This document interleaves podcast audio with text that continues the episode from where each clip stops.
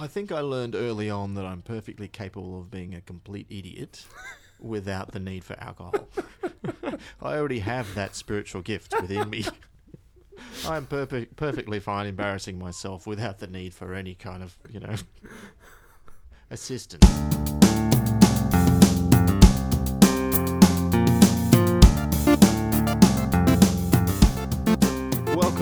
This week at Windsor. Myself, Arden Beach, and Dr. J, Jonathan Hoffman, joining you once again. Good evening. Good evening. How are you today, Arden? Not too bad, not too bad. Now, just before we get into it, just to clear up some confusion, because since we started, I've been calling you Dr. J, Yes. which has led some listeners to think that you are, in fact, an actual doctor, which you are not. However, you may be shortly. Well, shortly is a relative term, and I don't think shortly is is quite going to be uh, the realistic expectation. But um, you know, I thought you were confusing me for the basketball player. Well, that's what I was. I, I was, I was going the, the basketball reference, Julius Erving back whenever the 70s or whenever he played in the NBA. My hair's been thinning though, so I can't quite get it out that big. but uh, no, uh, all joking aside, uh, very blessed to be able to be pursuing a PhD right now. So that's what I thought you were referring to when you called me Dr. J. I didn't put him up to that, by the way. Um, but yes, I'm currently enrolled with the Australian College of Theology, pursuing a PhD. I am eagerly busying myself with a major paper that I'm going to present at a seminar in a couple weeks. So prayers appreciated. And I could bore you if you want me to keep going, but I might just play it safe and pull up here. Cool, cool. Now, what's the. We should, though, clarify. What is the doctorate in? So I'm pursuing a doctorate in philosophy, uh, specifically with a focus in New Testament studies. And my dissertation topic is faith as migration. Migration, something you know a little bit about. Um, so, faith is migration, and I'm looking at the intersection of faith and hope through the life of Abraham as we read in Hebrews chapter 11, verses 8 to 16. And the way I explain it for those who are still paying attention to this point in time is imagine 2,000 years from now, you find a recording of a sermon and you hear the preacher say something like, and by faith, we're going to storm the beaches when you hear yeah, I just realized that's a play on words with your name. I totally didn't realize that. Oh, that's pretty funny. I've been using this example before I got here, by the way. but let's just say, for instance, we go back and 2,000 years from now, you hear a recording of a sermon. The preacher says, We're going to storm the beaches. We're not going to take over Arden's house. No, we're storming the beaches. What did they mean by that? What was the connotation that came to mind? And that's what I'm trying to ask. Because if we use the phrase storm the beaches, it's obviously a Normandy reference, it's a World War II reference. It has all sorts of wider cultural images that are pulled up with it. And what I'm trying to do is investigate what the cultural images and expectations would have been and associations would have been around the figure of a migrant. So there's a lot of studies been done uh, recently in migration, migration theory, migration in the ancient world. And so to be a migrant in that day was not an unfamiliar idea. It was actually something that was quite familiar. And so trying to get a sense of what the writer to the Hebrews found relevant in the figure of Abraham's migration to describe what he was saying about faith. Yeah, okay. Yep. Now, coming up this weekend, a very strong Christian lady, Anna Hutchins, who many people in church would be familiar with, um, she's preaching this uh, this Sunday. We're lucky enough to have her coming up very shortly on, on the show. But last weekend, we had a whole stack of our young people get baptized, which was incredible. Yeah, wonderful Sunday. I was talking to somebody today, a parishioner, and they're telling me just how that joy carried over into the week, uh, into their Bible study. He said not many people in the Bible study made it through without just in tears sharing the joy that they had from Sunday. And so we were just really grateful. So, um, really great to hear testimonies. It's always fantastic. Uh, we got to hear from Melanie Cullen. We got to hear from Kai Wilson and Bradley Ingarima. They shared their faith, and uh, I was able to baptize Brad. Um, the others got baptized by others. Uh, but it was just a great day and a real wonderful Sunday in my mind to see the church be the church. Cold water seemed to be the theme of the day. Absolutely. Brad told me he came down with the flu and he said, You really need to get that water sorted. I said, Well, you know. Yeah, so just waiting outside, we've got Anna Hutchins and her gaggle of small children wait, waiting to come in. So Um, brave. But um, she seems to she seems to be a real friend of WDBC. You've had her here before in, in other roles she's been in. Now she's in a new one, and she'll be talking about that. But uh, yeah, she seems to be uh, quite part of the family here. Yeah, I had the privilege of meeting Anna. Uh, I want to say maybe five or six years ago, even through her work with Compassion, and it just worked out well that we could invite her to be a guest preacher and she preached a great sermon uh, on uh, Leah from the book of Genesis. And we had her a couple other times, and we're thrilled to have her back. I'm going up the coast uh, to officiate a wedding. Uh, there's a, a, few other people from church going to be doing that. So, yeah, she's coming in to preach. She's going to preach on Acts 2 and the birth of the church, the outpouring of the Holy Spirit at Pentecost. Yeah, cool. Awesome. Does that mean we're going to see more of that stuff here? Hey, whatever the Spirit wants to do, we're up for it. That's that's that's our policy. So we do uh, chatting to people after Sunday night. Um, the the sense is that we're living in an exciting time. I think so too, and but I find that word exciting is is very interesting. As I'm pressing into that, I always wonder what people mean by that, because oftentimes excitement can mean anything from wow this is something i didn't experience before. It could be just feelings of devotion for god and and for uh, you know love for christ and the church. Uh, or it could actually mean a heart aligned with god's purposes and that's what i'm really hoping that excitement is all about is people people turning to him and really just devoting themselves seeking the lord's face seeking his will that's what really excites me. That's where revival starts, in my opinion.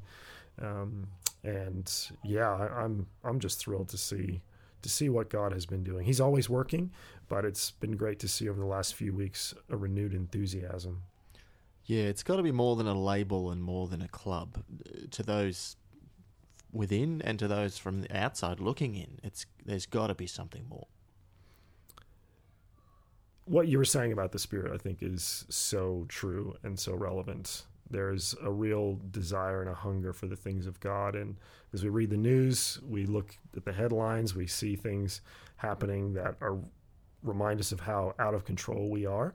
And I think where I'm up to, I don't know what you would say, but where I'm up to is I'm trying to look at that as a blessing, as a blessed reminder to say, you know what, Jonathan, the thought that you control your own destiny, the thought that you are uh, somehow the one who writes the script, that's a false idea. And anything that can shake you out of that is probably good for you in the long run. Mm.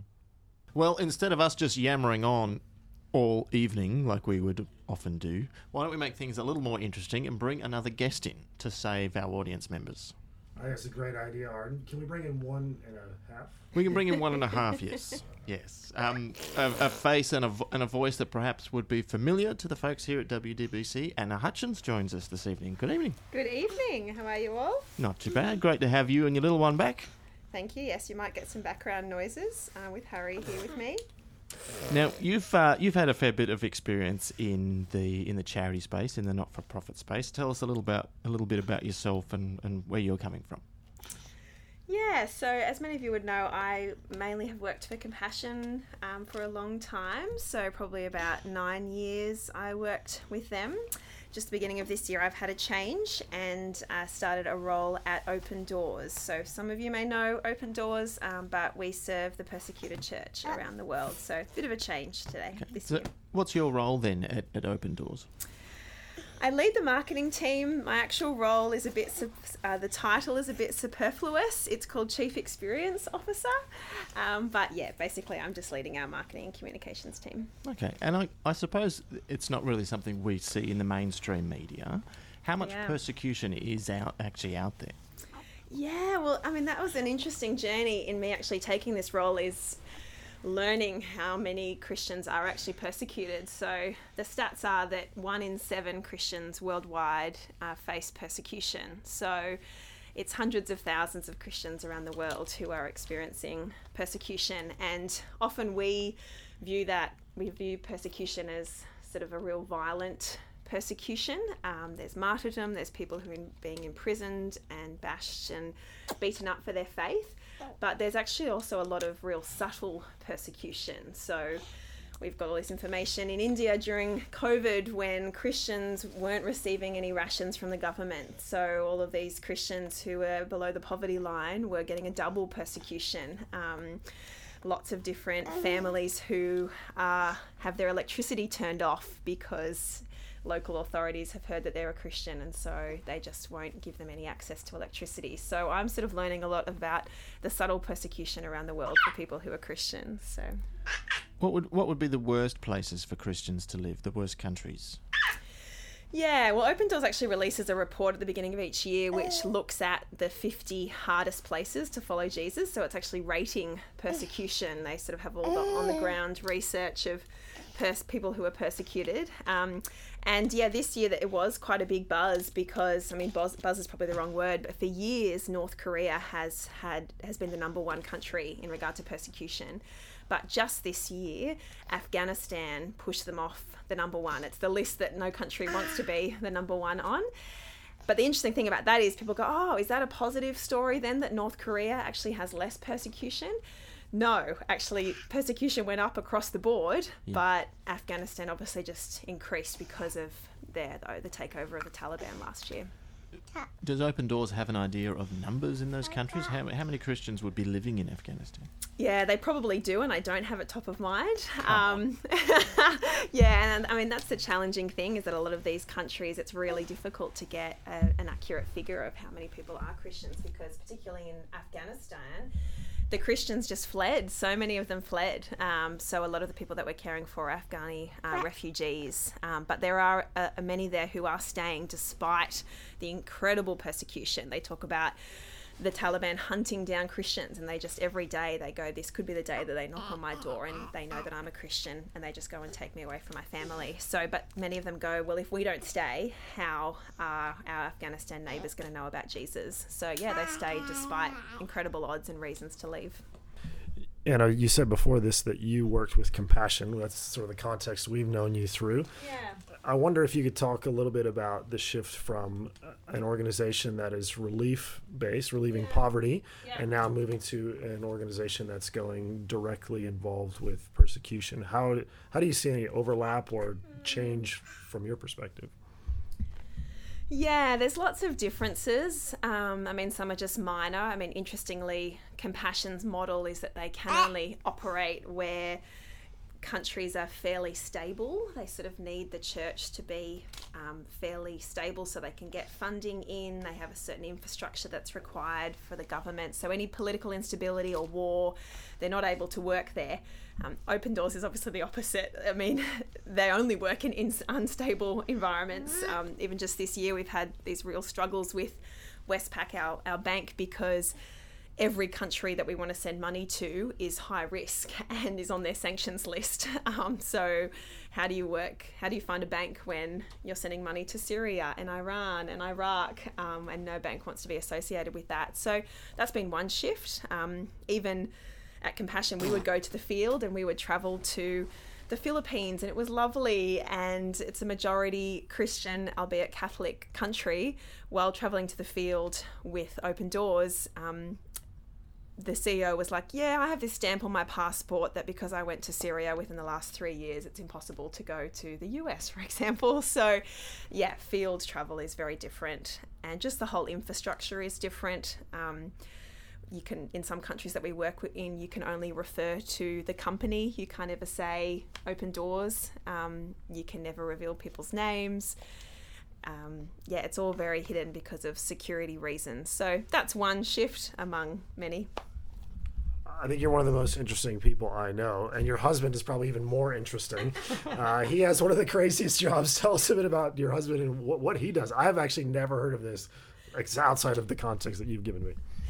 Yes, I always chuckle at dinner parties because I'll meet people, we'll have a bit of small talk, and then if they find out what my husband does, it's like it's gone. And I don't necessarily want to talk about it because it's not my interest, it's his. But especially if I'm talking to a male, all of a sudden I find myself having to have a long conversation with him, which is fine. Um, yeah, so my husband is a uh, runs a fly fishing business. So he started off being the fly fishing guide. Um, here uh, we live in the Blue Mountains, but he's now sort of it's now scattered across Australia and overseas, where he's kind of got guides working for him in fly fishing around the world. To me, it sounds like the perfect like spy job. I know what you aren't, but like, oh, what do you do for a living? I travel around the world, taking people to remote locations where we fly fish. This giant black box is just full of fishing gear. Yep. Now, uh, Anna, you uh, you and I met through Compassion uh, several years ago, and and I reckon you preached one of the best sermons I've ever heard on Genesis chapter 32. Now, I, mean, I haven't heard many on Genesis 32, but I just found the whole thing um, really really inspiring. But I wanted to ask you about preaching. Um, not many women get invited to preach uh, these these days. I guess more and more so.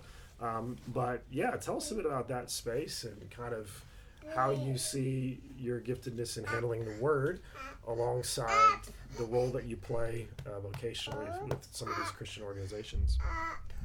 Thank you. That's very generous. As a quick side note, a few weeks ago I preached at my local church, and this woman came up to me afterwards and she said, That was the best talk I've ever heard. And I said, Oh, wow, thank you. That's so encouraging. And I said, Oh, so have you been coming along to church very long? And she's like, No, this is my first week.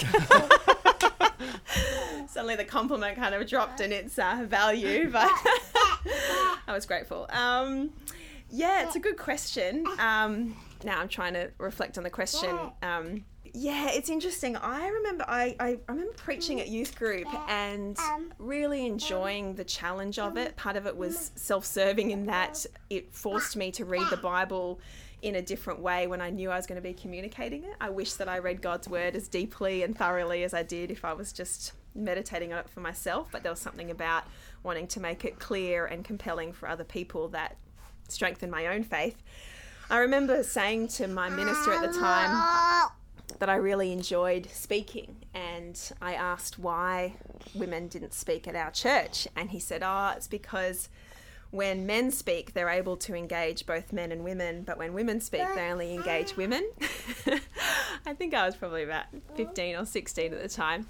So, interestingly, that kind of stayed with me, but I did actually have some other leaders, some male, some female, who really encouraged me um, in speaking. Um, ironically, my dad, who is in other ways a very conservative, evangelical man in life and in theology, but he really encouraged me to speak. Um, would buy me books about female preachers and different things. So, yeah, I think I um, sort of went down that path. The game changer was. Um, I, I, studied a Master of Divinity at SMBC, but then I went on to do a preaching course.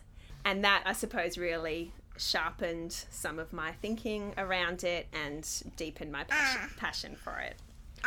Now you're back again speaking at WDBC this weekend. Yes. You'll be cover. What, uh, do you have?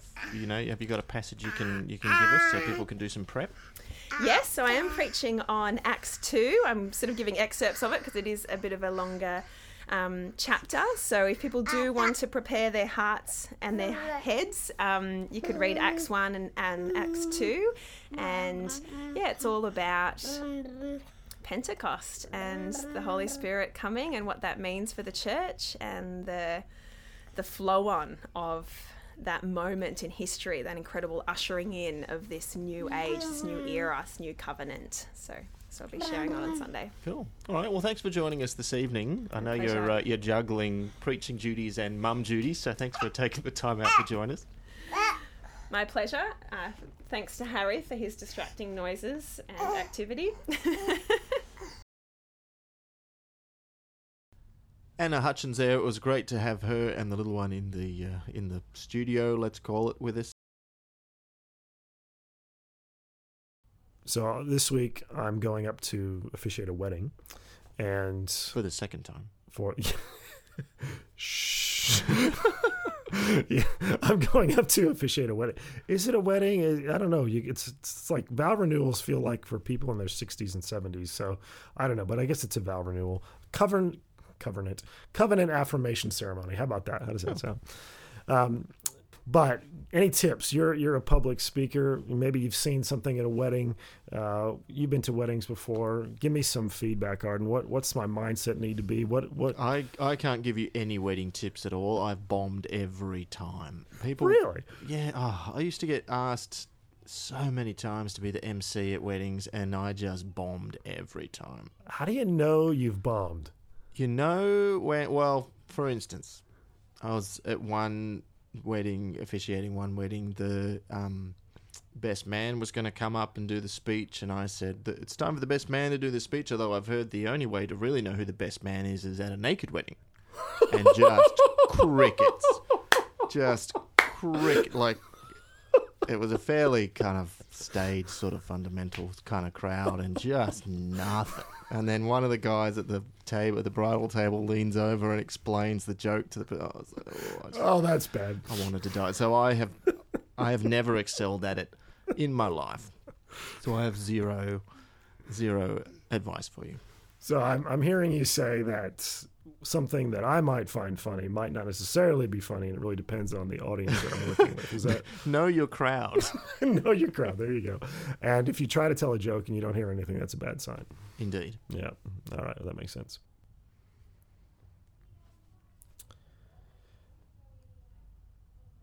Indicate your preference in these wedding categories. Wedding engagement, short or long? Mine was long. Was that your preference?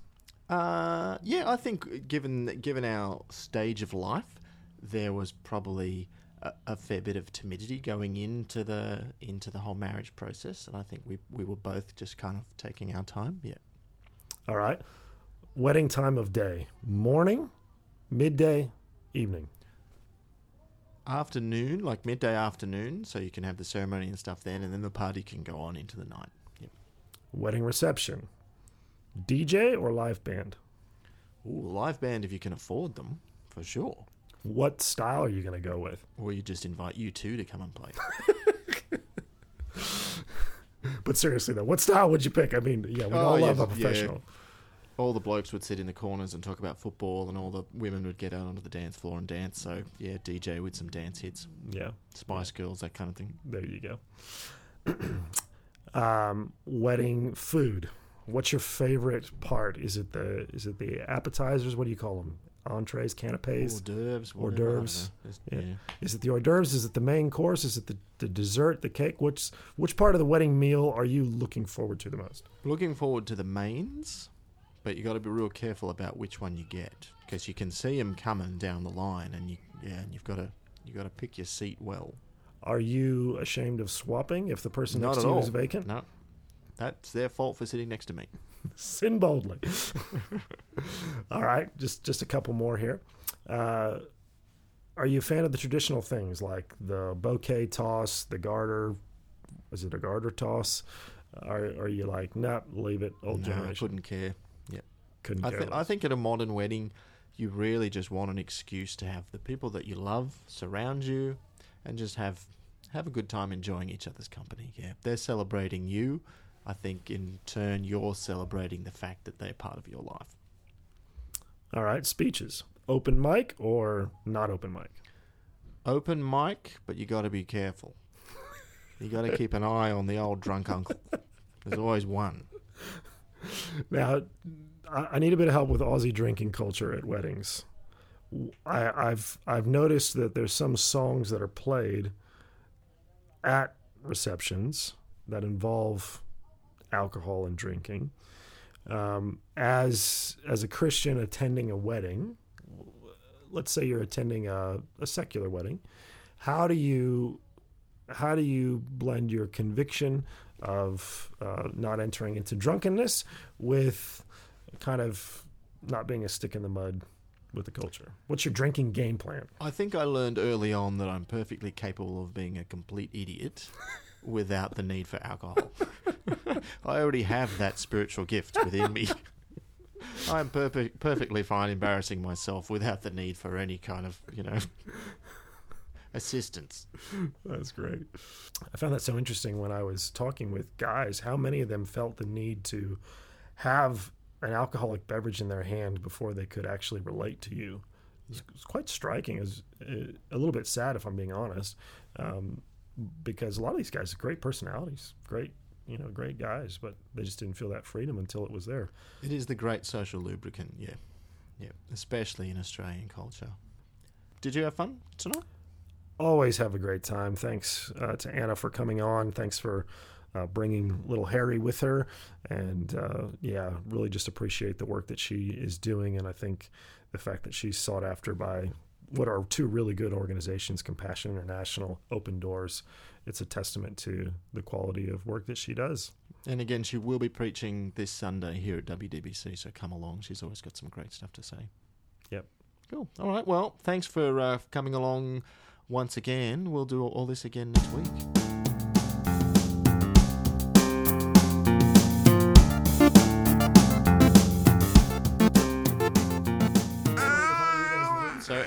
Husband Josh used to be in a band with my brother Eamon, and they've been good friends for many, many years.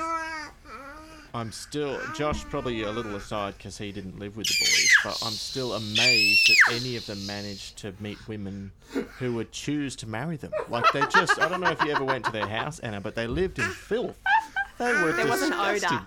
Yeah, you didn't even need to go in the house, and the odor was sort of emanating. Oh, it was horrific. They got sick of the sun coming in through the door, so they just stuck pizza boxes up on all the windows to block the sun out, and just oh, they were just filthy animals. I don't know how any of them found these beautiful Christian women to marry. It's crazy. Found So- deodorant. At the risk of a terrible pun, how did he hook you? Yes, well, it was interesting that um, Arden's brother, you mentioned Arden's brother, because their band that Eamon and Josh were both in uh, played at a youth group that I was leading at. So that was the initial hook from his end. Um, and then, yeah, we started dating long distance when he was still in Bathurst. So, yeah. I'm convinced he's a spy. you guys would make a great spy couple, by the way.